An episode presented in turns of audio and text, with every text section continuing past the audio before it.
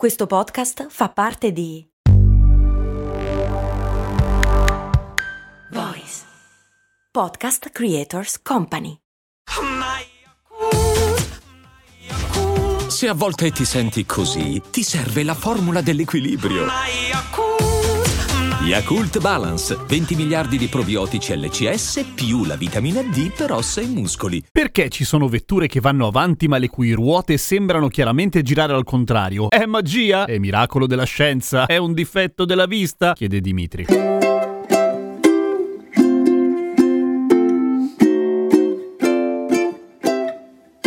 Ciao a tutti, sono Giampiero Kesten e queste Cose Molto Umane, il podcast che risponde a tutte le vostre curiosità, tipo quella roba che guardate fuori dal finestrino mentre andate in macchina e la macchina di fianco a voi ha le ruote che sembrano ferme, o che girano al contrario, o che vanno pianissimo, ma siete a 130! Andate piano. Come funziona? Non è esattamente un difetto della vista e non è nemmeno un miracolo della scienza, è solo un insieme di cose fra cui anche il nostro modo di vedere, cioè come funziona l'occhio umano e la vista in particolare, ok? Allora, partiamo dall'esempio. Avrete visto sicuramente dei video anche voi su YouTube in cui viene ripreso un elicottero che vola ma che sembra avere le pale, che poi si chiama rotore, fermo, ok? Quella roba succede semplicemente perché corrisponde o coincide meglio il numero di frame al secondo che prende la videocamera, ad esempio, con la velocità del rotore stesso, vale a dire le videocamere, eh, le cineprese ai tempi anche, è come se facessero un sacco di foto al secondo, ok? Ci sono diversi standard, quello più diffuso è 24 foto al secondo, fotogrammi al secondo, ma sono fotografie alla fine, ok? Se la velocità, se la cadenza con cui la cinepresa o la macchina da presa o la videocamera del vostro cellulare banalmente corrisponde alla velocità del rotore o a un suo multiplo, ad esempio, le immagini si muovono tranquillamente, tutto funziona come in qualunque ripresa, ma il rotore continua a essere, tra virgolette, fotografato quando è fermo lì, allo stesso punto, ok? Dando l'effetto di essere fermo giù di lì o di muoversi molto piano. Faccio un esempio esagerato giusto per farlo capire. Chiudete gli occhi, mettete la vostra mano davanti agli occhi, aprite gli occhi. Dov'è la mano? Lì. Poi chiudete gli occhi, mettetevi la mano in tasca, poi ritiratela fuori, mettetela davanti ai vostri occhi e aprite gli occhi. Dov'è la mano? Sempre davanti agli occhi. Ma in realtà si è mossa un casino in mezzo, semplicemente avete scansionato, avete verificato la realtà intorno a voi ogni volta quando la mano era davanti ai vostri occhi, cioè corrispondeva la posizione della mano secondo la scansione che avete scelto. Ora, se voi foste totalmente privi di propriocezione, potreste addirittura avere l'impressione che la mano è rimasta ferma lì. Pensa a te, è esattamente quello che pensa al rotore ogni volta che viene fotografato.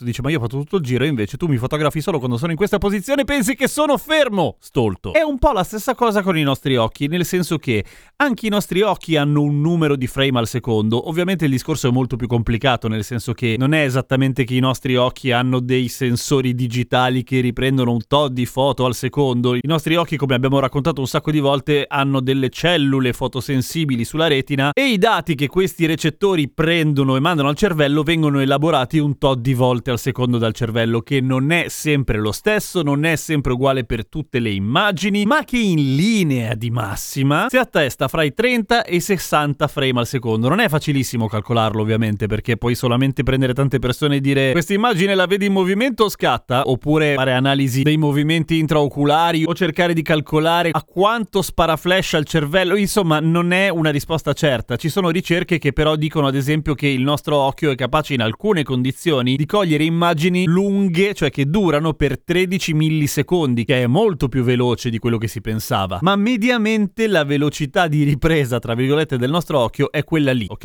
30-60 frame al secondo. Ma non importa in realtà, quello che conta è capire questo meccanismo per capire perché si vede la ruota ferma, o a volte semplicemente la pala del ventilatore sul soffitto. Semplicemente perché ogni volta che guardiamo quella ruota, che gira a quella velocità giusta e che ha un numero di raggi anche, cioè ha una forma che è giusta, nel senso che quelle delle macchine si chiamano razze, in realtà non si chiamano raggi, però comunque ogni volta che il nostro cervello scansiona quell'immagine, la razza o il raggio della ruota si trova sempre nello stesso punto, per cui ci sembra ferma. E quando va all'indietro oppure va in avanti molto piano, è la stessa cosa, solo che con un po' di differenza, cioè che ogni volta che il nostro cervello scansiona l'immagine che stiamo guardando, la razza o raggio si trova un pochino prima, in una posizione un pochino precedente, dando l'effetto di muoversi all'indietro. È semplicemente una sorta di rielaborazione composizione di un sacco di foto che per puro caso sembrano essere vicine. Quando le razze o i raggi o le pale del ventilatore sono in posizioni completamente diverse fra loro, vediamo la classica immagine sfocata, che è l'immagine più frequente da vedere, ok? Cioè quando guardiamo qualcosa che gira velocemente, in genere lo vediamo sfocato, perché gira più velocemente di quella che è la nostra capacità e la nostra velocità di scansione di immagine e semplicemente le pale o quello che sta girando, qualunque roba stia girando, gira a una velocità che non corrisponde a quella dei nostri frame, cioè non è nemmeno un sottomultiplo o multiplo, per cui è in posizioni completamente a cazzo e quindi ci sembra una roba smarmellata a forma di cerchio. Si è capito? Spero di sì, fatemi sapere. A domani con cose molto umane.